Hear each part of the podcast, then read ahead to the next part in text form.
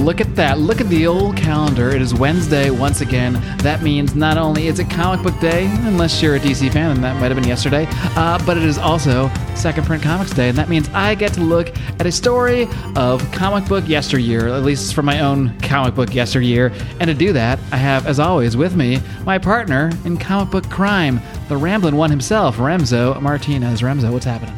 Marc, it's not often you throw a book at me that I've at least never heard of. Whether I've read it or not, I at least know about it.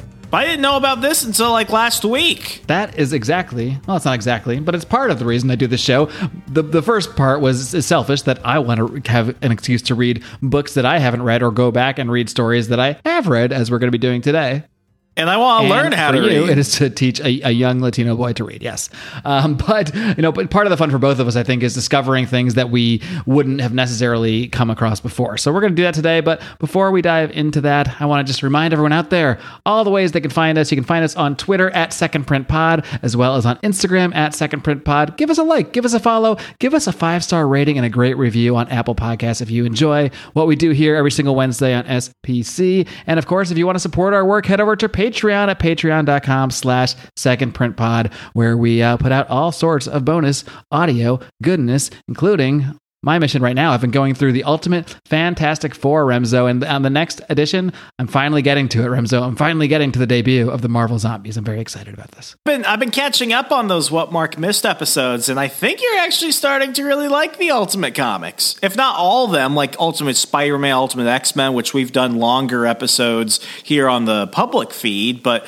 over on the Patreon, it seems that you've uh, you, you've found yourself captivated by this one corner of the Ultimate Marvel universe. I, I have taken somewhat of a liking to to the FF, I will say, if nothing else. Uh, we'll we'll leave it at that for now. But yeah, I think as with anything, the reason I'm able to kind of latch onto it and do such a deep dive is because I, I went in at the number one, and also in this case because I know that there's just 60 issues. So I have I can see the light at the end of the tunnel. If there was 300 issues of this series, I would never even consider what I'm doing right now. But since I since this is one of my like the some of the characters that have you know that uh, they're very nostalgic to me. It's the the very first comic I ever picked up was a Fantastic Four comic. So to see what they've done with this new take of it is interesting to me. But it's also the fact that look all right, I'm doing six uh, six episodes per episode.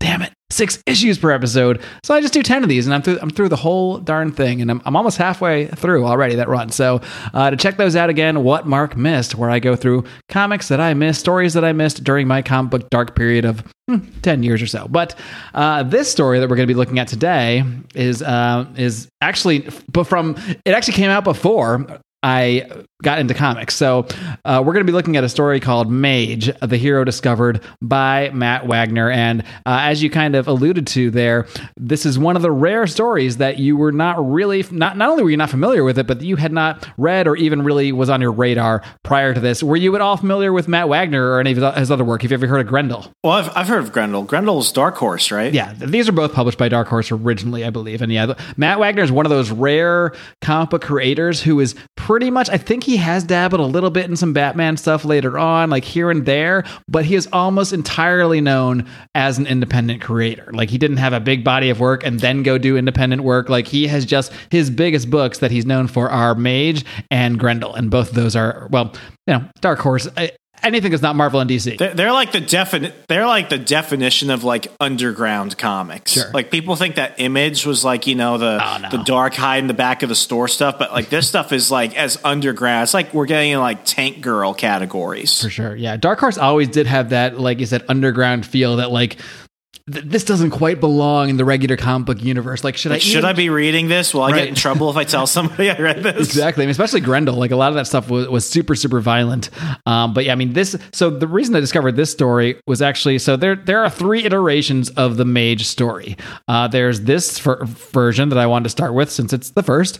Uh, this is Mage, the hero discovered, and then in the '90s, Image took on. Matt Wagner hopped over to Image to continue this story in a, a book called Mage, the hero hero defined. Uh, so that was actually my first exposure to this character was through the image story, which is actually like the second volume of Mage, essentially. And then just recently, I think it was last year, and I have not read all of it, but this will probably inspire me to, to read the whole damn run, uh, is Mage, the Hero Denied. So it's basically uh, a three part series taking place over several decades, uh, revisiting the same character. And much like with Erik Larsen books, this character ages. So, you know, it, when you see him 30 years later uh, in Mage the Hero Denied, he is 30 years older and he looks 30 years older. So it's just one of those things that you could follow this entire story from beginning to end. And maybe you've bought 30, 40 comics and it's a, it's a complete story. So, um, and I'm, I'm always a fan of that. But that being said, we are going to now dive in to the OG, the original Mage, the hero discovered. Now, we start off. I really do like that uh, these editions that we're reading.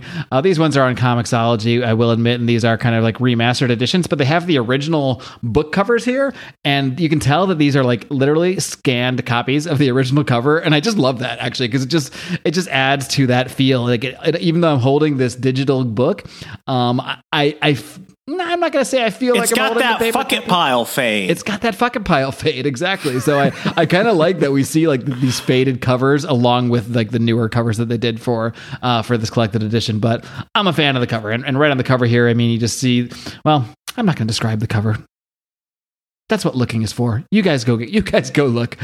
Um, but we our story starts off and we just see this dude whistling and humming down the street. He's actually well, he's actually singing a song, Teenage Rebel, Rule, Rule, Rule. I don't know that song or if that is a real song. Anyway, he's walking along and he stumbles over this dude. He's like, whoops, sorry. And this guy is just laying on the street in a cape. And this guy's like, hey, well, why so happy, mister? And this guy's like, why so glum, bud?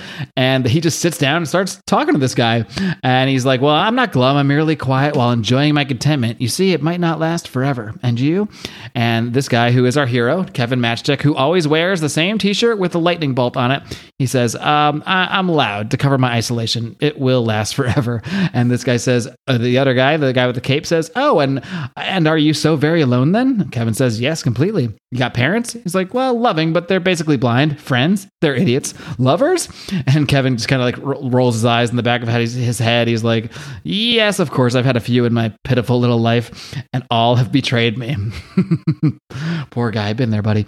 Uh, he says all, and Kevin says all. And this guy says, Are you sure? And he says, What? That they betrayed me? He says, No, that your life is so very little. Kevin says, Oh, yes, I'm completely ineffectual. Turns around. As he turns around, this guy in the cape does some magic, magic energy shit, puts his hands in the air, and we see all this green energy and he says then i'm afraid then i'm afraid you have much to learn my friend. And he just disappears. And then uh, this guy in the t-shirt who I, am going to call him kevin. He has not been, in, been introduced as such yet but he is kevin Match, matchstick the hero of the story. He does kind of a double take kind of looks behind him. He's like well like that was weird. I guess that guy's gone. Cool. And he's walking along and then he sees an alleyway. He sees a mugging and he just thinks to himself oh great a mugging just what i wanted to see tonight. But something kind of overcomes him and he decides no i can't just let this let let this go on. He runs in, attacks the mugger, who is seemingly some sort of like just gray skinned weirdo in a trench coat, tackles him. Uh, the mugger throws a trash can, can at him. He dodges it. Kevin comes in there, just hits him with a sharp uppercut. Is really laying it into this uh, this gray skinned, freaky looking mugger dude. Actually beating the living shit out of him. Uh, he goes to hit him again, misses, and punches a hole through a wall, which gives him a little pause because he doesn't really seem to be too bothered by the fact that, that his hand shit ain't normal. No. So like this is not a guy who thinks he has powers or anything like that. So it's all very much and, and, and it's funny because that moment of pause allows this kind of uh, gray skinned mugger guy to grab the back of Kevin's head and just throw it right into this wall. Uh, but then Kevin kicks uh, the, this guy in the balls or where balls would be. We don't know if this thing has balls.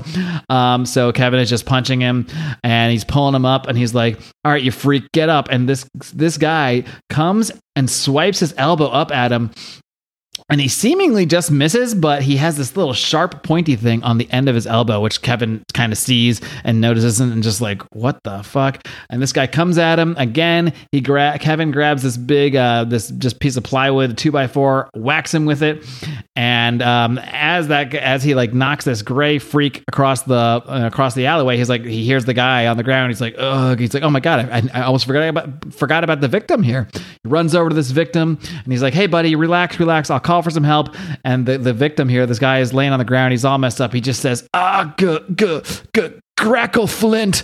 And Kevin's uh, then looks back, sees that gray attacker running away, and um, basically just gets up and goes to make a phone call because that's what you do, I guess, when you interrupt a mugging by uh, a gray skinned freak. He says, I'd like to report a death. A man, he's in an alley way off uh, South Street between 12th and 13th. I have no idea know who, who he is. Yes, he was beaten badly. No, I didn't see the assailant.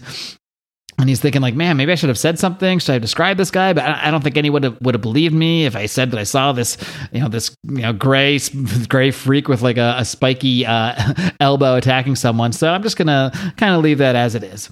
Uh, we then go to we see a, a, phone being answered by a mysterious figure who is twirling some die, and he says, "Yes, he's dead. Good. What matchstick was the power with him? Damn, that he must have already encountered the world mage. I wasn't ready for this so early in the game. I guess we'll just have to up our efforts. Do your best to stop him, but don't get your hopes up unless you catch him soon. The longer we let him go, the more dangerous he becomes." As this mysterious figure slams the phone down and looks out into the, uh, I think it's it's supposed to be Manhattan, into the Manhattan skyline. Maybe it's Chicago. Who knows? It's one of them cities. Uh, meanwhile, Kevin is just walking around, walking up to his apartment, thinking to himself, "And man, what what happened to that? What about that bum on the street? What the hell compelled me to open up to him like that? Then, like, because because he, he's even like, you know, Kevin, as he kind of mentioned in the beginning, he's this kind of like loner, isolated guy. So the the fact that he would even stop and talk to that guy that was just sitting there wearing a cape is pretty uncharacteristic of how he would normally act. And he's thinking to himself, and then the mugging. Like one moment I'm just a spectator, and the next I'm playing Captain Marvel. We got a Captain Marvel reference here punching holes in walls and tumbling around with some guy that looks like a refugee from Tom Savini's workshop. Now, that is a reference that I do not get, and I am not even going to pretend to get. Remso, what can you tell me about what can you tell me about Tom Savini's workshop? Anything? I don't know. I'm not even going to try, but uh, no, I, like that is a, a, pretty clever Easter egg because he's got the Captain Marvel, aka Shazam, lightning yeah. bolt on his shirt. Exactly. Yes. So basically, Kevin is realizing that he's like, this whole day has been totally out of character, even like the actions he's taking, intervening this mugging. And he's thinking to himself, man, I feel pretty lousy about this whole thing. Walks into his apartment, and who is sitting there?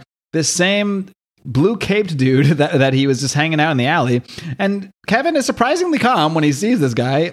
But again, Kevin hasn't been acting much himself today anyway. And he sits down across from this guy in the dark. He says, Funny thing is, I'm really not very surprised. And this caped freak says, "Should you be?" And Kevin's like, "Well, yes, I I'd say so." Meanwhile, this where this guy is like literally he's spinning one of those Rubik's cubes around with his finger, but it's not on his finger; it's just spinning in the air. So he's clearly displaying some sort of magic, and he actually completes the Rubik's cube, um, just just in the air. And Kevin's like, "How the hell did you do that?" And he's like, "Do what?" He just holds the Rubik's cube. He's like, "I'm sorry, Kevin. I, I, tend to forget that you know nothing of me, even though I'm I know so very much about you." So Kevin's like, "So who are you?" He says, "I am Mirth." He says, I'm not laughing. He says, No, no, no, my name is Mirth. He says, I'm still not laughing. He says, You're very confused. Kevin says, Yes. He says, Especially by certain feats that you performed tonight. And Kevin kind of looks up and he's, he's interested. So he's he's got his attention now because this guy also knows what happened in the alley, and he's saying, "And certain feelings that overtook you and spurred you on, feelings you have no explanation for. Yes, I know you have many questions. Ask them one at a time. I will answer some of them." And he says, "Okay, to start with, just who or what is a Grackleflint?" He's like, "Ah, well, you see, my friend, a Grackleflint is a what and a who." And Kevin's like, "Oh, jeez." He's like, "Yeah, you fought one not two hours ago." He, and then he goes on to explain he is Emil Grackleflint, and he is one of the strongest agents of the greatest power of evil that the earth has seen in quite some time. Kevin's like, evil, huh? He says, yes, evil. As you've probably noticed, he has no hair, no ears, no pupils or nails. What he does have, though, is a highly venomous spur at the base of his elbow. Emil is extremely dangerous and unpredictable. And Kevin's like, a spur. And he says, yes, a spur. Be aware of it. Your power is wondrously potent, but I fear it can't combat its poison. He's like, my power. Uh huh. Okay. He's, he's kind of doing this like, okay, buddy thing. Yeah, cool, t- cool story. But at the same time, Kevin has experienced this weird day where he did talk to this guy for seemingly no reason, and where he did uh, encounter this you know gray skinned freak and and basically battled it with powers he never knew that he had before. He seemed to have s- somewhat superhuman strength and, and that sort of thing, which he definitely didn't have before this. So then this guy says, uh, Mirth, I guess Mirth is his name. Yes, power, your power, with it and my magic, we shall crush the menace. And Kevin's like, we? He's like, and now, my friend, farewell. He's like, what do you mean we? Hold it, pal. Well, wait, you're not my friend. Like, I'm not part of your little game. I just broke up a mugging. That's it. No big deal. And he's just, Kevin just yelling down the hallway. And he's like, and just how the hell did you make this door open? and um, then he goes back in and Mirth is there in the chair again. so he left through the door and then he was just there in a chair. Why? Because he's magic. And he's letting Kevin know that he is fucking magical. All right. And he says, by the way, Kevin, don't forget to be careful of the spur of the Grackleflint later. And Mirth just disappears in, uh, you know, in a green little uh, burst of energy. Kevin sits down in the real in the same chair, says, "Man, I really feel lousy about all this." Uh, we then go, and it's the next morning as we see the alarm clock going off at 7:30 a.m. Kevin gets up and he's thinking, "Man, what a lousy dream! I, I never had one like that before. The others were bad, but this one, oh, man, my whole body aches, and Christ, I look like shit." Looks in the mirror, gets dressed, goes for a walk uh, is walking down this alley and uh, he goes to the subway and there's like there's nothing there. There's, there's like no trains uh, and finally a subway train there's no people there. Finally a, uh, a subway car comes up. He hops in the subway and there's nobody on there except these two guys in trench coats and he's thinking to himself well at least there's a, some people on this train. Kevin sits down and looks over at, at one of these guys and I, they really do a good job they um, this is all this is all matt wagner here really does a good job of like giving us the, the close up of Kevin's face and like the surprised eye. And then we go to the next panel where he, he recognizes that spur on the elbow, that venomous spur of uh, one of these guys in the trench coats. And that's when he immediately realized, oh shit, what's up here? So there's actually three of these guys on the train with him because he notices another one watching him on the other side of the car. So Kevin counts himself. He looks at his fingers. He's like, three of them? Okay and he can they come after him and, and here we go again like kevin is fighting these these grackleflints headbutts one in the back. Um it, there's i really do love like matt wagner's very how do i say this without making it i, I want to say simplistic art but it's that, that makes it sound like it's it's it's bad or something. It's not bad. Uh, it's this it, is very this is very cartoony. Now now given the age was it was was Wagner is what is Wagner a European guy? Like is he from like England or whatever? Um, hmm, no, no, he's not. No, this looks. Well, he was born in Pennsylvania in 1961. So he would have been like 23 years old here then. So the only reason why I ask is because this looks a lot like you know some of the Miracle Man stuff coming out um, in the uh, late 70s, early 80s. Um, it looks a lot like a lot of the the French and British style of writer and cartoonist comics that were coming out at the time. So maybe he was inspired by it. Just a worthless observation of mine. Oh, all your observations are, have worth. Don't you forget to somebody somewhere listening, especially if they've given us a five star review, but we'll leave that later. Um, but yeah, um, so yeah, but I, I guess yeah, car- cartoony in a good way though. I, I, guess I was is how I would put it. I really, I really do enjoy the action sequences. They're they're easy to follow and and they're fun. I would say. Uh, but yeah, Kevin is getting a little overwhelmed here. He's taking a couple shots, um, and finally he's just like, you know what? I'm not gonna, or I'm not gonna be able to take these guys on. So he just jumps out of the window of the subway car seemingly into another as another subway car is coming the other way and that wraps up our first issue. We end on a little bit of a cliffhanger. What did you think of your introduction to uh, to uh, kevin matchstick and the world of mage in this first issue? It's all exposition. Like it's very it's it's very cartoony in a way because there's no real time to even ask what's going on. They just kind of take you around and tell you. And by the end of this, it's like, you know, the first issue, like, yeah, it's it's interesting to see what's happening because I am curious, like, why they choose Kevin? Who are all these guys? But it's not like I feel a lot of tension has occurred. It's just a very basic, you know, I'll, call a very basic hero's journey setup that doesn't really have me that enticed yet, especially if the artwork. I mean, the artwork coming out when it did in the in the nineties, you would expect it to be. No, this is this is eighty four. This came out eighty four. Well, yeah. even then, like there were good people drawing around then. Like it's just I, it might not. I'm not gonna say it's bad. I'm just gonna say it's not my style, but maybe I'll grow onto it. Who knows? It's definitely a different style of art and a different feel of book. Again, that's why it is at a company like Dark Horse, where you're gonna get some sort of different feeling kind of books, different kind of art, art that like you wouldn't, you probably wouldn't see this art in a in a Marvel book in in uh, in 1984. But that's what that's the great thing about having alternatives. Uh, but um.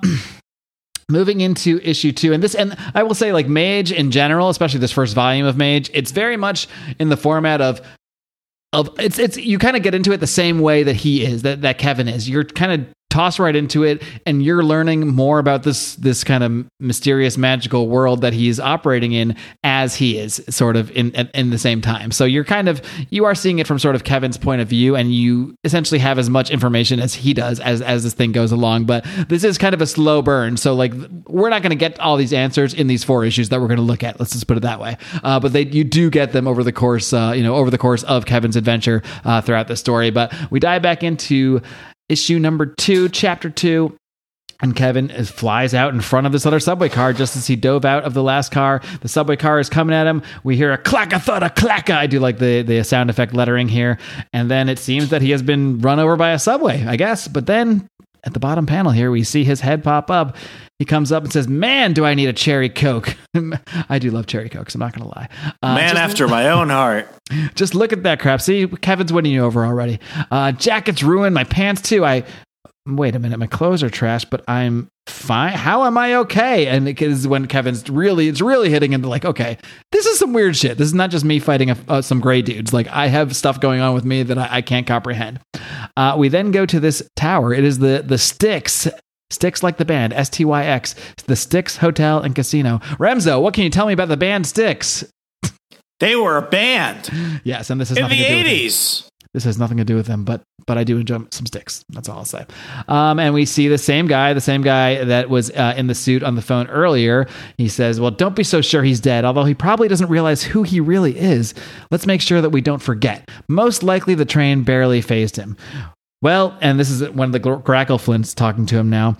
Uh, while Emil and Laszlo are watching the two stops that, that border the area where he was hit, if he comes out there, they'll see him, but I still find it hard to believe that a subway train at full speed couldn't. And he says, I know Piet. So each of these Grackle Flints has their own names. Uh, I, th- I, don't know if he explained it yet. We'll get to that, but there, there are five Grackle Flints total. He says, I know Piet, and at one time it would have done the job, but once he encountered the world mage, the power awakened swiftly in him. We should have kept better track of Mirth's movements. Matchstick is now beyond any harm this world has to offer him. So essentially, when Kevin encountered this Mirth, who is known as the World Mage, it activated this power in him, but it's power that, that already existed in him. Um, and we'll get to, well, I don't know if we'll get to exactly why today, but this story will eventually get to why. Um, and now, but now that he has that power activated, like you can't just defeat this guy with, with normal material type stuff. You're going to need some stuff from perhaps another realm. Uh, so and this guy in the suit says, "So all we can do is sit back and await your brother's report. If he is alive, then we'll have to arrange for some harm that comes from beyond this realm." As I just said. Uh, meanwhile, get back back to Kevin. He's walking along and just thinking to himself, like uh, he's kind of thinking like how he's gonna what he's gonna tell his boss. He's, his boss is named Cooch, by the way. I enjoy his internal uh, monologue here. He's like, "Hello, Cooch. This is Kevin. I won't be into work today. I got hit by a subway train." He's like, "No, it doesn't work." Hey, Cooch, I'm feeling a little run down today. No, that's not gonna work. And he's like, like as he's thinking to himself, this lady is just like shocked by the fact that this guy is is is uh, climbing out of the subway, just completely unfazed. And another like, day in New York. Exactly. It, actually kind of is another day in New York, to be honest. Uh, he's just he's continuing to walk along, and he's just thinking, "God damn it, I need a cherry coke." As he's being followed by another one of these grackle flints, and then we go back to the hotel where we see the mysterious figure in a suit talking to two other grackle flints who are playing chess. Because you know, grackle flints they need to take a load off and have some leisure activities too. Remso, do you play much chess? Have you ever, ever got involved in chess? I can't play chess to save my life. Have you? Have you? Tried? I, I, I always, and I feel super hypocritical saying this. I always thought it was nerd shit. that would be very hypocritical for two. Yeah, like it's extremely hypocritical. two guys of doing a comic book podcast here. Um, yeah, like like ch- chess was like chess was like the limit for me. The the only the, the only game I was like super competitive in was like blackjack and Texas Hold'em which should probably tell you a thing or two about my childhood. Indeed. Well, I, have I've gotten into chess quite a bit these last uh, four or five months because I've had uh, let's just say I've had some time on my hands, even though it feels like I never have time. And I I, I thought I was like not getting much better um, because like the computers or anybody I play online would always beat me. But then I play my wife and my friend Dan who was here, and I just destroy them every day. So I'm better than them at least. Um, That's it. You have to destroy your family and friends. Yes, that That's is, how you know you're making progress progress. That's the key in life, really. Uh, but anyway, this uh, this guy in the suit, he's talking to these other Grackle Flints, and he's like, "Look, Uh, Matchstick, he, looks a little rumpled up, but appears to be fine. So I'll begin making arrange, arrangements on how to deal with him immediately. Meanwhile, you two hit the streets. We've got to up our efforts on locating the Fisher King. So another character has entered the fray here, the mysterious Fisher King. He says, since Laszlo's the only one who can recognize him, send him here for easy access. Tell our street agents to be extra alert and report any new characters in their area. We'll pay double for their efforts. His shape changing ability makes it difficult for us, but no matter what form he takes, and at this point, he's picked up the king from the chessboard. He says, The king will always be lame. And he snaps this little, this poor little king's legs off. and uh, if I was a Grackleflint, I'd be like, dude, we were just, we're, we're in the middle of the game. You broke the king's legs. How are we supposed to finish? But anyway. Um, moving along, Kevin is back, and now he actually is calling his boss. He's saying, "Look, Cooch, yeah, yeah, I know I work for you. I'm sorry, I, I just don't feel well. Just tell Heather to fill in, and I'll pick up the slack tomorrow. Okay, okay, yeah, okay, bye." Uh, at last, a cherry coke because he sits down at the diner, and who appears right across from him with a flash of green energy is Mirth, the world mage, and he says, You're looking well this morning, Kevin. And Kevin's like, Oh, God, this guy again. Well, aside from your clothes, that is. And Kevin's like, come on, let's get out of here. I got a few questions I want to get answered, Captain Guru. And we're going to find someplace a little more private to talk this over. And uh, Mirth is like, private? Oh, no problem. Boof. He poofs them up, and suddenly they are on the top of this giant skyscraper. And Kevin is freaking out. He is screaming and crying. He's like, Mirth, you ass, get me down from here. And, and Mirth is like, Kevin, what could be more private? We're on the top of this building. He's like, no, I, I get vertigo. I can't stand heights. Get me down, get me down. And then Mirth just snaps them out uh, to a park. He's like, "Is that better?" And Kevin's like, "Well, mm, it's not totally private, but it'll do." He's like, "Why didn't you tell me there were three of those fucking things?" I added the fucking. Uh, he's like, "Well, they're not." He's like, "What do you mean there aren't?" He says, "There's five. And Kevin's like, "Oh God!" And they are the deadly enemies of mankind in general and of you in particular. Uh, we then hop over and we see this black chick getting out of a car, uh, her red car. That that's that's a whole page we got of that. Uh, we'll get back to her. Uh, back to the park. He says, "All right, go on, ask her your questions." Kevin says, Well, why me? Mirth says, Well, because there has awakened in you a power, a power that will make you discover the hero you are destined to be. Kevin's like, Uh-huh. Uh, and he says, But why did you out? And suddenly Kevin gets stabbed in the hand uh, with something or other. We go back, we see this black chick in the car uh, as she drives by um, one of these grackle flints, these gray skinned, freaky grackle flints in a trench coat We'll come back to her later again. Kevin says, How did I explain this? This morning, I get hit by a subway train, not a scratch. This afternoon, I get a splinter. So that, that was what we just saw, uh, kind of shoot into his hand. He gets a splinter uh, from, from the wood on the bench. And Mirth says, Well, put simply, Kevin, the power is in you, but you are not it. And Kevin says, "All right, I, I, bet they, I bet they just love you over Reader's Digest, another '80s reference, '80s '90s reference." Remso, what can you tell what? me about Reader's Digest? Is is Reader's Digest old now? I think so. I mean, is isn't Reader's Digest what they sent you? Like it had like the TV schedule in it for the week. I mean, I mean, it was. I was honestly, Marc. It was a goal of mine when I was a writer to get published in Reader's Digest. It still kind Reader's of Digest is. Still exist? I think. I think it is. But uh, I, I, I'm gonna nerd out for a second on something I can nerd out, folks. I'm a digital marketer and copywriter, and we have a saying that if it's too complicated, you need to go ahead and make your copy into a Reader's Digest level. so therefore, if you ever hear somebody in writing say break it down to a Reader's Digest level, you know you need to make it sound dumber. Yes. and that's probably what Kevin could use too, actually, because because he's not quite getting this whole thing. And Mirth says, Well, what I mean is that the power rises to whatever situation, but only when it feels it's needed. I'm afraid, my friend, that you can't control it. And Kevin's just like, Great, awesome. Uh, another splash page, not splash page, another three panel page of this chick in this car, and uh, she there is a Grackle Flint still uh, tracking her. So we go back, and Mirth is explaining more to Kevin. He's like, "All right, the Grackleflints, though, they are not the actual threat." Kevin's like, "What?" He's like, "They're merely lieutenants controlled by a greater evil, a vast darkness known as the Umbra Sprite." Kevin says, "What sprite?"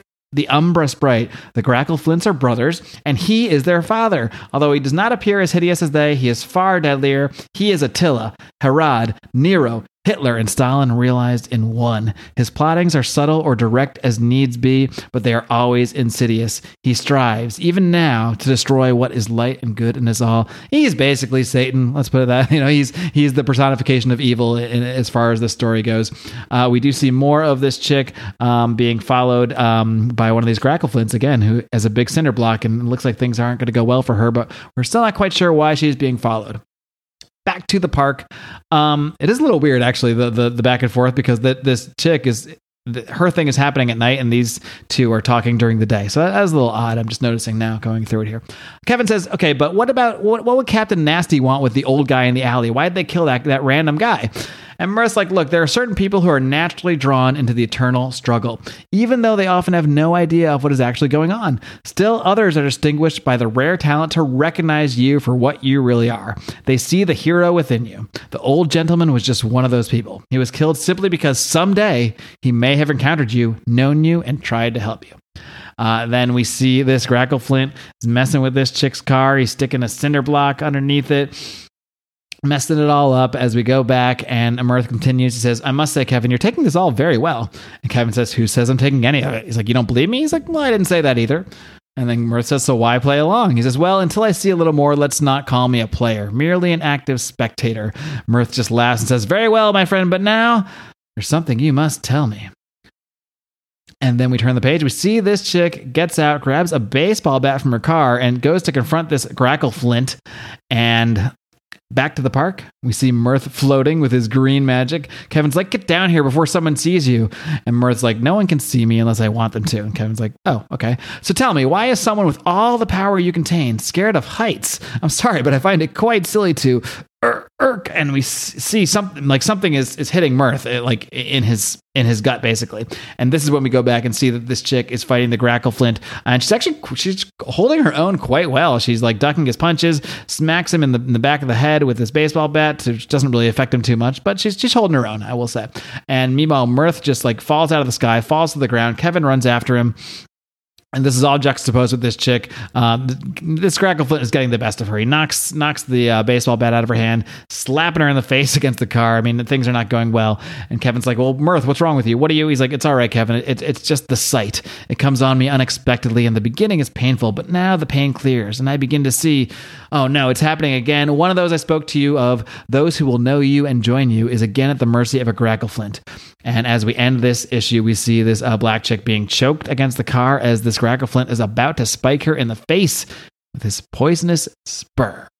Remso reactions to issue two. Are you are you getting more interested in the story as you go along, or are you still kind of meh? I think it's growing on me now, especially since we're actually really starting to set up more of the stakes. Yeah. Like can I can I be honest about something? Please, please do, folks. That's why we do Marc, show. Marc and I have to plan this show between all our actual like outside podcast lives, and uh, I got I got my annual physical for the first time in several years on Friday, and I got a call today while I was at work saying, "Hey, your blood sugar level is incredibly concerning. And I'm like, what do you mean? They're like, we're to go ahead and test you and just make sure that your glucose levels are fine. So immediately I'm thinking like, shit, like I know I need to like lose some weight and stuff, but are they insinuating that I might have diabetes? So they're like, I'm like, wait, like if I if I was like, you know, what you're saying, like if I had like a sugar problem, you you, you would let me know, right? Like I could reverse this, right? And they're like, well, we're gonna get your test immediately. So literally, as Marc was finishing up issue two. I get an update on my phone. Your test results from today are ready. And long story short, my doctor sent a note like, "Oh, I forgot you told me before we took your blood that you had a latte. So, this extended test they did to test my blood sugar, long story short, I'm actually really good. And if you're going to get blood tests, a blood test done, do not drink a venti ice mocha from Starbucks beforehand. That is the lesson of the day. Diabetes can be avoided through proper diet and regular exercise, which you can do by listening to one episode of the Second Print Comics podcast. If you start being active from the moment we start to the moment the episode oh, yeah. ends, you will have exceeded your daily cardio requirement. You know, you know, I know we're joking here, but you know, it, it, legitimately, not that we are a fitness, health and fitness podcast, but if you're someone who sits around thinking, "Man, I, I just never have time to work out," Okay, once at least once a week, just turn on this podcast and go for a walk. I don't care how fast you walk. I don't care how long you walk. I don't care. Well, I do care how long you walk. That's the whole point. I don't care how far you walk. But if you keep walking for this entire episode, you're gonna you're gonna burn some calories. All right, that's that's our health and fitness advice. That's my that's my intermission for today, Marc. Issue two was good. All right, all right, we're, we're moving in the right direction. So back to issue three here, and I continue to love. They do the scanned like um these were all wraparound covers originally, and they do the scanned uh, covers of each. So I just I just I'm that's like I'm not gonna say it's my favorite part of this is, but I really do enjoy the the feel of reading these scanned covers because they just are not reading them, but just looking at. And I actually do reading them because they have these little kind of like uh, these little previews on the back, and it just it just gives me that you know 80s like it's it, you can you feel like you'd be finding this book in like you said like the back of some bin or something uh, at some comic convention in, in the way back of it. And it's in kind of like ratty old shape. And I just I just like that that feel was conveyed by, by doing these scans which they really didn't need to do. But uh because every uh, the other pages are not like that kind of scan they're actually digitized the digitized artwork. Um but yeah I, I am enjoying these scan pages as we head into chapter three and again, we always we always start off hot, right where the last uh, episode episode, right where the last issue ends. Uh, the Grackleflint is about to stab this uh, this black chick who's against the car, and she, it's things are not looking good. Right as he is about to come down with this spur, hand reaches out, and it is it is our hero, Kevin Matchstick, grabs this Grackleflint, and here we go again. We got another Grackle battle here. Throws this Grackleflint against the wall, and he tells Mirth, he's like, Mirth, make sure the girl's all right. He's like, Kevin, watch out. Kevin almost gets stabbed by, like, he just ducks, and uh, thank God for Mirth warning him as another Grackleflint comes from behind. I think it's another Grackleflint. No, it's the same one, just one Grackleflint, uh, and tries to get Kevin. Meanwhile, they're grappling, and now Kevin is like so focused on these spurs. Now that he knows that the poison could potentially kill them, so he's just like holding this guy's arms apart um, and as they tangle up, and I guess um, let's see, Mirth is kind of like talking to this chick, and he's like, "If only I can get a clear shot." And he's like, "Do you have a gun or something?" And he's like, "Well, no, not exactly," because like Kevin and the Grackleflint are just all tied up in knots, uh, like flying around through the air. Uh, and then as they do get, they finally get separated from each other, and Mirth takes a shot with his green energy blasts and uh, he, he yells uh, as the Grackleflint yells, "Father, I fall into the very midst of our enemies. Send your shade to my aid. Save me!" And as this uh, Grackleflint is falling from the sky, this black hole opens up. Um, it's kind of like it, it's a different dimension, a different plane of existence, and this Grackleflint falls through the black hole, and then the black hole emerges with eyes and, an arm and points at Mirth and starts talking. It says, "Mage, you and your warriors are becoming a naggish thorn." The underbelly of my operations, a thorn that will be most unpleasantly plucked and discarded. You are mad to oppose my power, so beware, March Hare, before your head is proclaimed off. And then Mirth says, I hear you, Queen of Hearts, and your power must be great indeed to send your shade directly into the battlefield with apparently no concern. I must say, though, that I find your confidence highly overrated as mirth. Shoots a little blast of his energy right at what is this is being called the shade. Shoots it right in what appears to be its mouth as the shade just kind of evaporates into nothingness. And this chick is like hey drapes she calls him drapes. Uh, that was a cute little trick but aren't you forgetting the star of our show over here? He's like oh he's all right. And this chick's like all right I- am sure he's just great. He only fell like five or six stories. And she's and mirth's like young lady i assure you he's just fine. And they go over and kevin is sitting there. He doesn't look happy but he is he does seem just fine.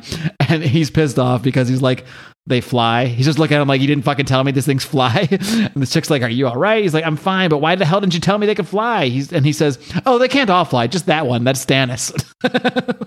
and he's like, what? You mean all five can do something different? He's like, oh yeah, I didn't tell you that. Yeah, I'm afraid it's the only really way to tell them apart. They look exactly the same, but they all have a different power. What do you he's mean like, they all look the same? and he's like, Kevin's like, oh damn. And she's like, are you sure you're all right? He's like, would you just knock it off? I'm fine already. And just, just who the hell are you? She's like, forgive me, my lord. I am your most humble and loyal servant. And he, and Kevin's like, I thought you said she was going to know me. What's all this milord crap? And he's like, and Mirth is like, calm yourself, Kevin. She's merely confused by some of the things she's just seen just now. She's not used to this, you know. And he's like, well, neither am I. Like, I didn't have powers like six hours ago. He's like, yes, but you don't have to merely watch these events unfold. They're happening directly to you. That makes it a little easier. He's like, well, not really, but whatever. Mirth goes on. He's like, look, we can continue this elsewhere, my friend. Right now, I suggest you get the young lady's car down off the cinder block so that we can hurry out of here in a more conventional method than how we arrived. So they fix the car. They get, they get the cinder block that was all jammed up in the wheel. Um, and they're talking to this chick, and she, and he and Mirth goes to her. He's like, "Now there's something I must discuss with you, young lady. It seems our friend over there is almost totally ignorant of who he really is." And she says to him, "But he must be told." He and Mirth is like, "No. Imagine if you can." So she she kind of knows who he is. She she knows exactly who he is actually, and Mirth, Mirth's trying to kind of downplay that for some reason. He's saying, "Imagine if you can how you would feel upon discovering practically everything you had ever believed about yourself to be a lie." He, he's, he's just talking to her, so Kevin can't hear this. He's like, "Look at me." I said, "Look at me. If you recognize him, then surely you know me." And she says, "Yes, but but I my consul has always been wise to him in the past. Has it not? Then trust me in this. I assure you that the, when the time comes for him to know, you will be the cause of it." So Kevin knows about that he has this power going through him, but he doesn't know the true nature of what he is, which even this random chick seems to know. And then this, um, you know, they see this um, cinder block fly across the screen, and, and Kevin yells, "Hey guys, the car's ready!" And he's like, "Hey, so what kind of car is this anyway?" This chick responds, she's a 1959 Corsair model Edsel. Kevin's like, an Edsel? she's like, you got something against Edsels, buddy? Why, no, not at all. I guess, I don't know. I, I think Didn't they used pretty, to call the, Didn't they used to call those pimp mobiles? I have no idea, but it's a, I think it's a badass looking car. I'll tell you that. Did you ever see Live and Let Die? Mm, uh, that's a With Roger movie? Moore? Yeah. Oh, yeah, yeah. I've seen, I mean, at some point, I don't remember the details. I've seen every Bond movie when I was a kid. Okay, so in my opinion, Roger Moore's best film is James Bond. At the beginning, you see one of these cars drive up uh, beside the car that he's in, and through the side mirror, there's like a little gun there that shoots the driver of Bond's car. And after you know he drives off and everything, Felix Leiter is like, "Come on, we have to go find a yellow pimp mobile." And that's the only reason I know about this car. All right. Well, that's the story. That's the story of Remso and the Edsel. Uh, now available on, on audiobook. Uh, we then go back to the, the stick, the old Styx Hotel, where, where this Flint walks in. He's like, Stannis Laszlo, where, where's father? I don't know why he's German in my mind. Stannis Laszlo, where's father? And he's uh, one of them says, I don't know. In which his study, recuperating, yeah. Yeah, let's make I'm him sorry. German. I had, no, I had, I had to do that. I think they should be Nazis too while we're at it. Why not? They're they're now Germans from now on. The other one says Recu- recuperating from what? We've had some trouble. Emil. I mean, yeah, with names like Emil, Stannis, like yeah, th- these guys should not just sound American. I had a uh, little, I had a little run-in with Kevin Matchstick and the Mage. Yeah, do, do you want to be the Grackleflints from now on? Things were going so badly, so I was forced to call on Father Shade for help. Mirth zapped him pretty good, and he gets slapped in the face by the other Grackleflint. and Says, "You moron! How is he?" He's, I have You're just missing no a idea." nine, nine, nine, nine. well, what was I supposed to do? Okay, and basically they go in, and so that basically the Umbra Sprite, who is you know like like Mirth mentioned, their father, he uses this power of the shade and use it to get the other uh, the other Grackleflint out of there, uh, and Mirth was able to sort of you know, give him a little tap with his energy, and that that sapped a lot out, out of this out of this Umbra sprite, basically. So, so he comes out and he says, "Calm yourselves. Your concern is appreciated, but unnecessary." We never really see. Well, actually, this is the first time we actually do see his face, and he he basically looks pretty much just like the Grackleflints, only he's wearing a pinstripe suit, a red pinstripe suit. And yeah, he's like, you know, it was a, it was a troublesome bolt that banished my shade, but I have retrieved it, and all is well. Merely somewhat tiring. And all right, and this Grackleflint's like, I- I'm, I'm pleased you're well, sir. And I bring possible news of the Fisher King. One of our cronies on 13th Street said he saw a cripple hanging around the Midtown Deli earlier today. Said he'd never seen him on that turf before. And uh, Umbra Sprite says, yes, these street dwellers do tend to stick to their own little territories, don't they? Well, very well. Laszlo, go check this out. See if it's him. We may just get lucky. And uh, Laszlo says, I'll to touch him to be sure. What if it's not? And uh, the Umbra Sprite says, Well, kill him anyway. If he's just a beggar, no one's going to miss him. Uh, in fact, have a little fun with him if you like. Uh, as he walks out, he says, Now I must retire again and continue the summoning of the Marhalt Ogre, whatever that is. So uh, he gives them some last minute instructions like, Emil, Emil, you and Stannis remain here. I may need your assistance later. You remember how unpleasant it is was it was traveling to this wretched little plane? Well, summoning something to it is much, much worse. You know what the Grackleflints are going to do? They're going to pump you, up. and uh, we are now back in uh, Edsel. That that's actually what they call the chick too. Um, in in her car, and he's like, "Okay, kid, who are you? How'd you ever run in with that Grackleflint?" She's like, "Don't call me kid. I'm almost 18." He's like, oh, "Okay, ancient, but who are you?" He says, "My name's Ed Edsel." He's like, "Really?" He's like, "No, but it's what I prefer." Any complaints? It's like, "No." He's like, "All right. Well, I didn't know what that thing wa- I was following was. I just I, I don't know. I just felt pulled. Like there was something just something wrong there, and I had to find out what." I didn't know the damn thing was going to be so tough, though. I, I'm pretty much, I'm pretty mean with my baseball bat, but he didn't even seem to notice when I hit him with it. And Mirth is like, Well, I believe I could be of some help there, young lady. And Mirth picks up the baseball bat and says, This won't be extremely powerful, you understand. Its effect will be similar to a cattle prod, but it should help. And suddenly he like does some magic shit with his baseball bat. And now that bat's grow- glowing green. Kevin looks, he's like, A magic baseball bat? And Mirth's like, Yeah, why not? And Kevin's like, yeah, sure. Why not? Uh, meanwhile, we see these other two Grackleflints. I think this is Stannis and Emil. Somehow I'm, I'm keeping track of these guys. Uh, they're just in the waiting room at this hotel, and they hear this this loud noise uh, from the other room where the Umbra Sprite is is apparently trying to summon this ogre. He, he just just hear a clunk, and then we go back to uh, our adventure with uh, Kevin and company. And they go up to this building. Kevin's like, "Why here?" And, uh, they're like, "Privacy. I figured we could use a place to talk." And there's no events or anything scheduled tonight, so uh, he's like, "All right, good idea, good idea." Edsel, and and she says, "I know." And um, Mirth now says, Kevin, if I might make a suggestion, your activities of late have left your appearance a bit on the seedy side. In short, you look like hell. I can help. He puts this little magical green portal over Kevin, like pushes it over his clothes, and all, suddenly all of his clothes, they're no longer ripped, they're no longer, t- longer torn. He's just got nice jeans, his jacket, and his shirt. They're all restored to their former glory. Uh, so they're basically in this stadium and they're just going to go have a chill in the bleachers and just talk this stuff out some more. And uh, Mirth kind of continues to talk about the gra- as she's ex- he's explaining to kind of to Edsel what they are. And he says there are five such creatures in this world, and they are led by their father, the Umbra Sprite. And Edsel's like, well, what what do they want? And he kind of goes on telling her the deal here. He says, ah, yes, what do they want? Well, traditionally, in the long legacy of the eternal struggle, the darkness has always found a way to permeate somewhat into many areas and many events whereas the light has usually seen fit to pinpoint its embodiments in a more specific manner. One of the greatest ves- vessels for the light has been a man known as the Fisher King. It is he they want, and he we must protect. And she says, Well, just where is this Fisher King? And he says, I have no idea. and Kevin and Edsel look at each other like, Great. Murray says, Look, think how much harder it usually is to notice someone's good points rather than their faults. So it is with the Fisher King. As an embodiment of good goodness, he is difficult to recognize. He changes his shape at will and so keeps us searching as he as we should. One must strive for the light. The dark has come far too easy. We head back. We see those two Grackleflints just chilling again in the hotel, and literally just four panels of them waiting because they're just waiting for Umbra Sprite to finish whatever whatever magical thing he's doing in the other room.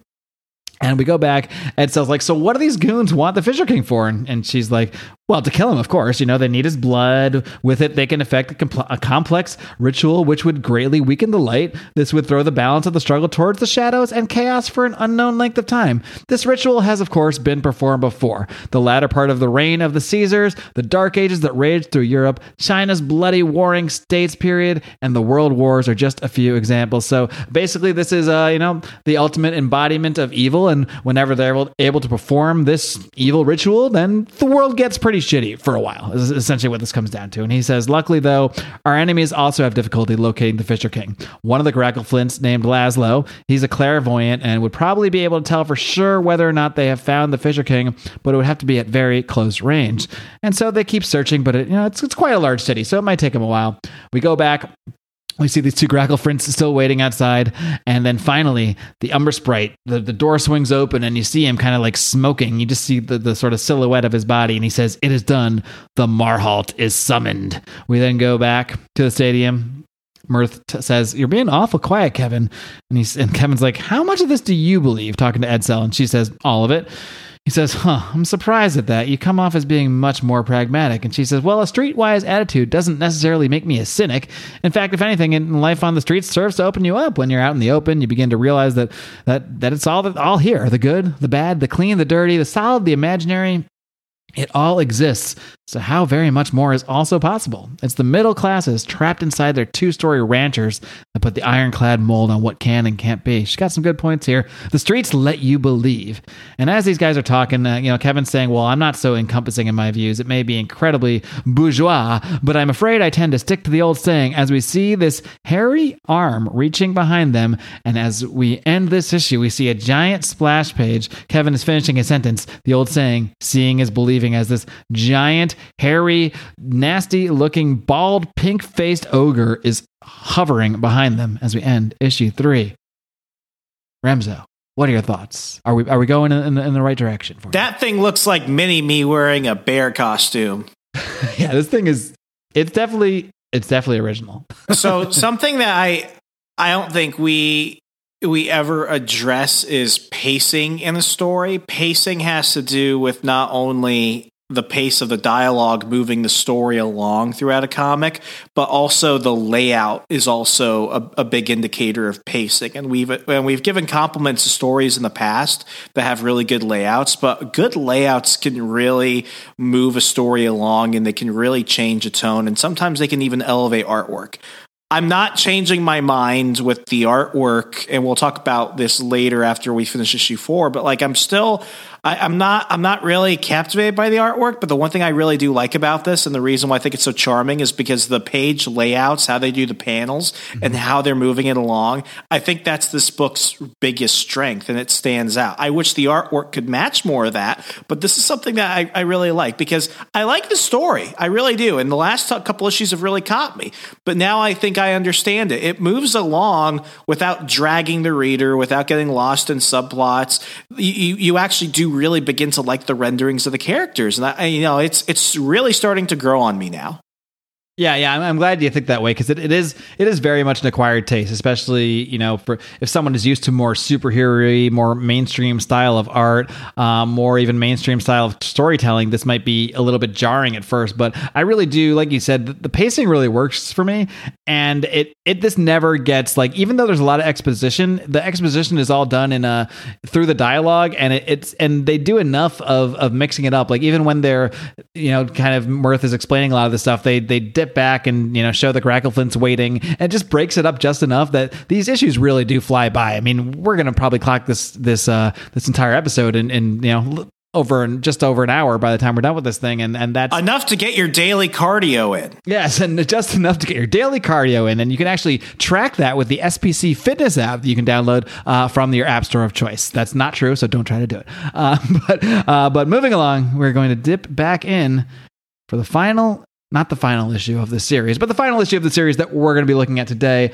Mage, the Hero Discovered, issue number four. I love the cover that they scanned in here of this one. It's just it's just a picture of this ogre about to grab uh, Kevin, and Kevin with it just his his has a uh, a um, a word balloon, a, a dialogue bubble where he just says ogre. it's so simple and silly. I just, I really like it. Uh, moving in though, we see this hand reaching out and it just grabs Kevin. He lifts Ke- this giant ogre, lifts Kevin up, throws him down. And this, talk about pacing. This is where this issue, the pace really picks up because we get a lot of a lot of battle, a lot of dialogueless battle, but it's it's entertaining battle. So Kevin goes flying. This ogre jumps into the stadium and is is like a hundred times bigger than Kevin. And um, as this thing's just smacking thing around, uh, even Mirth is kind of surprised. He's like, "That was the Marhal ogre," and Edsel's like, "The what?" He's like, "Oh, it's a, it's a creature from Kevin's uh, Kevin's other life." And he's like, "The Umbra Sprite must have summoned it. I, I, didn't think he could, especially after what after what I did to his shade." And she's like, "Well, get rid of it." He's like, "Oh, I can't do that." She's like, "What? You're like this is a magical creature. Like, what do you mean you can't do that?" Meanwhile, Kevin is just getting the life squeezed out of him by this thing. He's like, "Oh, well, I'm too weak. My powers are mainly supportive, not combative. Like I, I, can attack when I need to, but it's it's a real strain." And that fight in the alley emptied me out. She's like, "But I've seen you use magic since then. His clothes, my bat."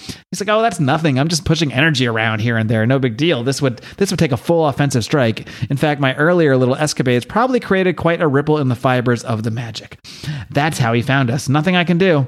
And she says, "All right, then get me my bat." Meanwhile, Kevin is being squeezed to death and finally just says, screw it bites this thing, bites this thing's hand, uh, and this it actually works. This thing just screams, just raw as Kevin just flies out of his hand. Kevin j- lands on the ground next to this uh, giant foot of this creature and punches it in the ankle, which ankle, which does seem to have uh, an effect on the creature. And Mirth is still saying, "You can't be serious. That spell isn't nearly strong enough to." And then as Kevin looks up, he punched it. He punched this thing in the ankle, but that made it fall over, so it's about to fall on Kevin while Mirth and Edsel are arguing. So Edsel's saying, "Can it?" I'm not going to sit here and watch him belt it out with that thing all alone. Meanwhile, Kevin has now been crushed by the ogre. Like he's alive because he's Kevin and he has powers, but he's stuck underneath it. Finally gets him out. He's like, just just do it. And he says, all right. She gives him and uh, he gives her the, the magical bat. Kevin is kind of out of it, gets punched by this thing again, and he just screams, Mirth. and now this thing is hovering over Kevin. It looks like it's just about to crush him with his thumb when Edsel jumps on this thing's back and he's like, Edsel. And she's got this glowing green bat. And then Mirth's just like, all right, careful, go. And she just starts whacking this ogre in the bat with her green glowing baseball bat She's going Rodney King on that thing. She's going full Rodney on him and uh, full L- full LAPD, I guess. Full And- LAPD. And Kevin's like, Edsel, look out, he's too tough. And meanwhile, this thing reaches up and Mirth's like, careful. And he grabs Edsel, the, the ogre, and starts crushing her. Looks like she's about to get crushed to death. And, and then Mirth's like, oh God, oh no. Ed, he, this thing throws Edsel. She's being thrown across the stadium. Mirth does some magic stuff to, to save her. Kevin jumps on this thing's head. And Mirth has apparently sent her to some like dark dimension or something. They're just like in the darkness for a minute here. And um, yeah, Kevin just continues to wail away on this thing, just punching in the head, punching in the head. Um, Mirth is kind of just like bringing Edsel back to life, healing her with, with her magic powers as uh, Kevin runs away from this thing in this football stadium. Kevin leaps and jumps onto the um, man. Why can't I, the the goalpost? Uh, you know, the thing they kick the ball. The through sports football? thing. The sports thing. Yeah. Um, grabs onto it and pulls it all the way back and then lets go and it slaps this ogre right in the face. Uh, then Kevin breaks a piece of it off with this, uh, breaks a piece of wood off and just starts smacking this thing in the face. He's like, You son of, you lousy son of a bitch, eh, dirty bastard, and just hitting it, hitting it, hitting it. And finally he just stops and he's just breathing and breathing. He's like, Ah, ah, okay, damn you, just damn you. And then uh, so he basically just he just beat the living shit out of this thing to death. And he's like okay well well how is she? Talking to mirth now. He's like oh she's out. She's fine. But how are you? He's like look there was no other way kevin. He's like i'm lousy. I, I lost it mirth says it was the only way you could have beaten him and and uh, kevin says well I, I killed him and she says, he says no no my friend you didn't kill him he's like look and he, he- they look over and there's just this like purple smoke there and he's like oh it's gone and Mirth says, Yeah, he just returned to his realm. You know, it's very difficult to, to kill one from the fairylands, Kevin. You merely broke the spell that bound him to this plane. He's like, That was a fairy? And Mirth is like, No, that was an ogre, but the fairylands are many and varied. You know, some are light, some are dark. And Kevin says, Well, that still doesn't excuse what I did. I, I didn't know how, how it, I didn't know it couldn't be killed. I tried to kill it. I wanted to kill it, and I swore I would never do that again. And that's when Kevin tells this story about when he was a, he was a kid and he had this dog that he loved walked her all the time, took care of her, slept in her bed. And then one day he was trying to train her and he just couldn't teach his dog to shake hands. So then Kevin starts to beat this puppy and he beats this dog to fucking death. And and I, I, mean, I shouldn't be laughing at this at all. Um, but yeah, it sounds like Kevin, Kevin Kinda. had some issues. Kevin had some issues as a kid. Kind of escalated really quickly. He's like, you know, I, I promised myself I would never happen again. If I had done this, how much worse would it be against someone I, I was really mad at? So all my life, I fought to keep under control, and I've always managed to remain fairly moderate until lately, especially until today. Mirth says, Well, you you were a child, Kevin, and being a child means living pure, unadulterated emotion. Wants and needs are all a child knows. And now it is necessary for you to use the fervor that emotion produces so your emotions are surfacing above all your well practiced self restraint. Kevin says, Oh, great. So I'm reverting to becoming a child again. Awesome. He says, No, Kevin, you're becoming a warrior. We are fighting a war, you know. Emotion is the quickest, most immediate form of power there is, be it love, anger, fear, whatever. It produces instant power, instant capability. Knowledge also produces such power, but learning is a much more tedious process. And if the time can be afforded, it is the preferred source. Power that stems from knowledge is much more controlled and directed. He's like, but look, you haven't been trained for your present task at hand, Kevin. You've been kept blissfully ignorant of your fate your whole life, as are most people. But most people have no need of power. Most people ride out the stream of their entire lives with never once fighting the current. They're born, they grow, they get a job, they marry, they grow old, and they die. As Billy Pilgrim, another Re- Remso, what can you tell me about Billy Pilgrim? Billy Pilgrim is. I I don't know who Billy Pilgrim is. Yeah, I mean, neither. No idea. I, I do love like I I love. It's interesting reading a book where I get none of the references. I really don't get any of Matt Wagner's references here, but he's a man. Before Are these real people? I don't know. I have no idea. It's like the third random person they reference, and it's like this must be like We got Tony Savini, we got Billy Pilgrim. Who are these guys? Um, and Mirth goes on. He says, "Look, it's those extreme few that decide to use the available forms of power that affect the world that change it." And Mirth's like, "What are you looking at?" And Kevin's like, "Oh, you look terrible. Are you all right?" And this is Mirth then says, "Actually, I'm kind of drained, but mime, it's really hot in here." He's like, "Oh, that's better." Takes off his uh, takes off his little cape. Then he's like, "All right, and now," and he goes and he has these bandages around his legs, and he starts unwrapping these bandages. And then as he unwraps his bandages, it's revealed that Mirth has no legs. that just kind of happens. Mirth is just wearing magic bandages as legs this whole time. He's like, "Oh my god, your leg!" Kevin's all freaked out. He's like, "Oh, I'm sorry, Kevin. I forgot you didn't know. Yes, my legs are just wrappers, are held together by a very powerful spell. Like, yeah, we we all have weaknesses. All right, mine are just rather specific. Now, in one of my other's lives, and this is where Kevin's like, your other lives. He's like, yeah, we've all had other lives, Kevin. I just happen to remember all of mine. Anyway, at one time I had a weakness for very beautiful women. uh, so it goes. And he says, now if you'll excuse me. Ah, that's better. And now he's just laying there with no legs, sitting next to Kevin uh, in this alleyway. Uh, we then go and we see this, this homeless guy, this old older homeless guy, and he says, you know, he's asking for change. And then um, He's talking to this guy in a trench coat who has a real, really weird spiky elbow. He says, oh, good evening, sir. Can you spare a quarter for a war vet?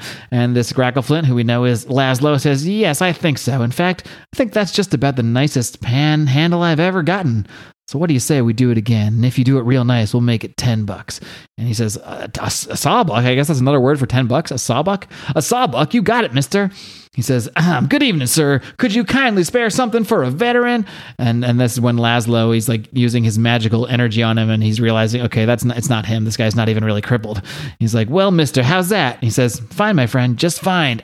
And we he we see as he has hit him with his venomous spur and thrown this guy down, this uh, homeless guy who was was not actually he was actually faking uh, this whole wheelchair thing. So I don't feel as bad as I would if he was an actual guy in a wheelchair. But he's, he's screaming, "Oh my god, they're all over me! All over me! They're crawling on me! My eyes, my eyes! They're eating my eyes! Oh my god! Oh my god! Help me, please! Oh sweet mother, get him off! Get him off!" And again, we go back to Kevin and Mirth, and Mirth is feeling it. He feels he feels this hit. Kevin's like, "Mirth, what's wrong?" He's saying, "Calm down, Kevin. It's just you know just another vision." I'll be fine.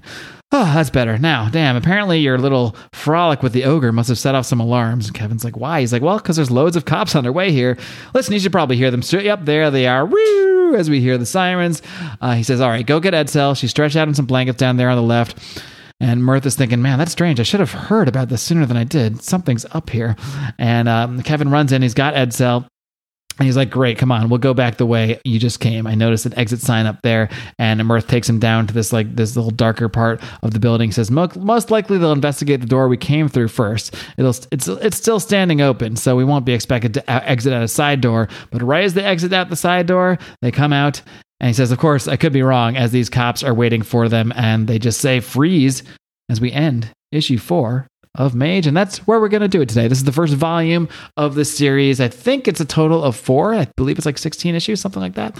Uh, but that is the introduction, I guess, to our character, our hero, Kevin Matchstick, and his adventures that will continue on for several decades. But they're all very short. I think every series is something like around 20 issues more or less. Maybe hero defined might be a couple less. Um, but he he does these in little chunks and uh, yeah this is this is kind of matt wagner's baby. This and grendel are, are, are, basically make up the the bulk of his work. But now that we've wrapped things up remso how are you feeling about this this four issue introduction about the first volume introduction uh, to this character? Have, have, you warmed up at all from from the uh, that first issue? I, I like that's a very clear example of somebody following the hero's journey in a in a book. I think sometimes uh, it's leaned on it a bit too much as just kind of like the archetype of archetype of like what you need to do because you could see the you could see the flow of it. It's almost too predictable in a way.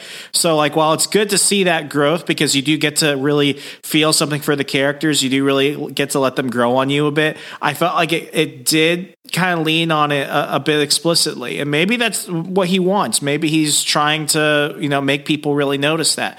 Um, I will say that the dialogue is kind of kitschy sometimes. It's it, it, they don't really talk how people talk, and it's you know I'm not saying that I always want them to do that, but it just comes across as not not the best dialogue. What I will say is that uh, you, you, do begin to like some of the renderings in issues uh, three and four. I think those are when I really like it, and it's because you really start to notice that um, the, the the pacing is different, the layout of the panels is different. It just kind of moves along, and you never feel bored. And I gotta say, like even some of the books where I've given it like really high scores, like between eights and tens, uh, there are some lull periods, whether it's a couple pages or a couple issues, and I never felt that here. So the fact that you know this was able to just keep it going, and it, there there were some fun moments and everything, and you do really get to see how the characters interact with each other when they go ahead and bring in. Um, um, I, have got to say for the art, I'm gonna give it a I'm gonna give it a three because it's I I, I can't just say I, I it's not my style. I think I say that a lot. I will say that there's some parts where it just comes off as just a bit a bit juvenile and and maybe that's me being harsh but you know there's some parts where it's really cool and there's some parts where I, you know especially in the first issue where i'm like what am i reading? Um, so i'm giving the art of three. I think it's saved really by the, the layout of the book where some parts where they really kind of zoom in on certain characters. Like i like the cab scene in uh, in issues uh, in issue three. I think the cab scene they actually make that look really cool.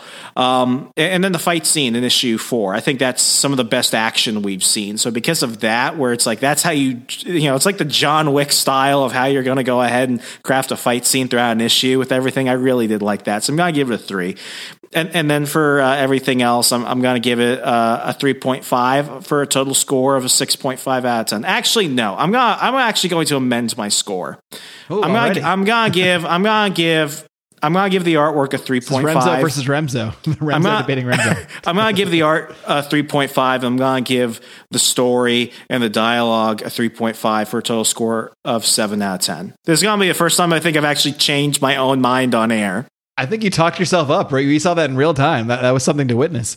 Uh, all right, well, interesting because this is actually this is one of those stories that, based on like when it came out, you'd think this would be a nostalgia pick for me, but it's really not. It's just I really enjoyed Mage the Hero defined in the '90s, and that's that's why I later went back and wanted to see the origin. And and I will say, I think I was a little bit like you the first time I read this, kind of like I don't know, it's it's kind of a it's a little cheesy. It's like it's not what I'm used to seeing in comics, and it, I think Matt Wagner's art is is very much an acquired taste. It's just he has a very specific style. I do think his, his art does evolve over the years, as you, as you as you might expect. Like I think at this point he's only been doing comics for a couple years, and then when we get to Mage the Hero Denied, which just came out I think last year, he I wouldn't say he's a very different artist. You can still tell he's the same artist, but he does he does do some things a little differently. So this is not This feels like a passion project. Yeah, and, and it absolutely is, and, and and I guess that's something I appreciate about it because it does to me it does come across the the authenticity of it does come across like it it very much does not feel like a corporately packaged book. It it Yeah. very much feels like I don't know. I don't want to say like your your buddy who just put a this feels like I mean, this feels like Todd McFarlane or Erik Larsen making characters when they were young and getting to tell their stories when they were older. This I, I, don't- I don't know anything about this guy. I'm just making a lot of assumptions, Yeah. but this this gives me the same vibe. Yeah, the difference being that Erik Larsen and Todd McFarlane had like 10, 15 year careers becoming professionals before they did their passion project of the characters they grew up with. Whereas this is like Matt Wagner's like just getting into comics. I think he's like 22, 23 years old at this point. This is this is like my first book. Still available on Amazon, but I'm not pushing it out. he had only he only done a couple other books at this point. Uh, I think he might have done Grendel before this. I think, but anyway, yeah. I mean, he, he's still very very young and very raw, and that does come across um, in the art. So, I, like, I'm not gonna. My point being, I don't think this this doesn't get extra nostalgia points for me because it's not it's not my own nostalgia pick. This actually originally came out maybe you know seven or eight years before I was even reading comics. Um, so I, I'm actually this is actually really interesting. I'm surprised. I'm surprised at this turn, but uh, I'm to give the story. I'm going to give the story. I am also going to give the story a 3.5 um, because I like in some ways it is just like you know it's it's, it's a hero's journey retread and like like like every story is essentially. Um, but it's it's done in, in a way that like I, I I can really enjoy the the realness of the dialogue and of the characters. And I, I enjoy that we're kind of getting we're we're understanding like like you were talking about at the beginning like I don't really know what's going on here yet but neither does Kevin. So it's like it, it makes sense that we don't know what's going on. And even even as we end this issue we don't really know everything that's going on. We just know that we're getting we're getting little tid, tidbits and pieces here like I know that Mirth got no legs. Peace we know that Mirth got no legs, yeah, and you know we're, we're getting little hints that like okay these characters there's they have multiple lives. Um, like Mirth remembers his, but Kevin doesn't. So like what what was Kevin? What was he in these other lives? So I think there's enough like really interesting tidbits to set it up that it, it does make me want to see. It, it makes me want to find out the answers, and it, it and it's done in a really fun enough way that I, I never get bored. And that's to me that's a hallmark of, of a good story. Uh, maybe not a great story, but a good story. So I'm going to give the writing a 3.5 as well. And then I, I think I'm actually going to be harder on on the art than you because look, I I, I want to grade it on a curve because he is younger. I thought I was mean. No, I mean I think you were you were fair, but like I will say, I like Matt Wagner's art in Mage the Hero Defined, which is the one from the '90s. Um, I really really like his art there, and it is much improved over this. So I mean, I think it's I think it's fair to say that this is slightly above average at best art. So I'm just going to give it a slightly above average at best score. I'm going to give the art a three. So that this actually will get a total of a 6.5 to me, which is interesting because that feels lower than I would have thought I would have given it, and I'm surprised that I ended up lower than you. But I think I'm being fair, and I think that this this story gets better as it goes along, and I think Matt Wagner improves as the decades go along. So I think that if you stick with this, you'll actually just it, it it's it's like the story grows with the the with the creator, which I think that's one thing I really like about this is that you can see how rough it is in the beginning. Yeah. Yeah, I mean, this is like the ultimate fuck it pile book. Like really, like I wouldn't even put this really in the Sunday read category. So, so all together, we're giving it a 13 out of 20 combined second per comic score. I, this isn't a, this doesn't meet the Sunday read criteria for me. This 13 is and a half, I guess. I, okay, 13 and a half. Yeah. So this, I mean, that's just barely beneath that. This is what you see in the back of the convention in the one dollar bin when you didn't buy much or you have some extra cash and you're like, fuck it, it's a dollar. Yeah. And, and I don't think you would regret that dollar because it's not bad. It's it, you know it's just it's interesting and it's you know it's it's definitely an acquired taste though. I will say that especially in this early form, this this very much like unrefined Matt Wagner. Um, he his his his work doesn't prove as yeah he did he did do a decent amount of with DC, but it was all after this. That's what's interesting. Whereas a lot of these creators they you know they they grind their teeth working for Marvel and DC, and then eventually they break off and do their own stuff. Well, Matt Wagner's first book was Grendel in 1983 and his second book was Mage in 1984. So he started off entirely independent, and then due to the notoriety he gained from some of these earlier books, then he parlayed that into some work for with uh, like DC. Uh, I don't think yeah he did a couple of things for Marvel, but m- most of his work um, outside of his independent creations was seems like it was with DC. Did a couple of Batman books. Uh, let's see some Demons, some Doctor Mid-Nite. Did a Sandman issue as well. So he's he's, he's done some things, but it, it all started here. Uh, so I just I find Matt Wagner a pretty interesting creator just just because his path is it's like the flip. It's like the reverse of like the Erik Larsen. I respect the hustle. Like yeah, anyone absolutely. willing to like anyone, and, and, I'm not saying this book is bad. I don't want anyone to say I can never say that about another writer's or artist stuff.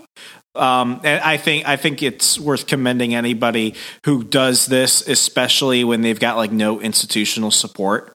Like that takes a lot of balls. It takes a lot of time. And I think if if you uh I, I think a lot of people listening to this who are on the fence, I think this is really the test of where you are in terms of your own styles and tastes. I think this I think this comic is really gonna show you a lot of what you do like and a lot of what you don't like. But yeah, it's Indeed. definitely a one dollar fuck a pile comic. it is for now. So we shall see. But uh, I think this is one of the more interesting books that that you and I have checked out. Um, just in terms of the curiosity that it, the curiosity that it is. It's the most off color book I think we've picked.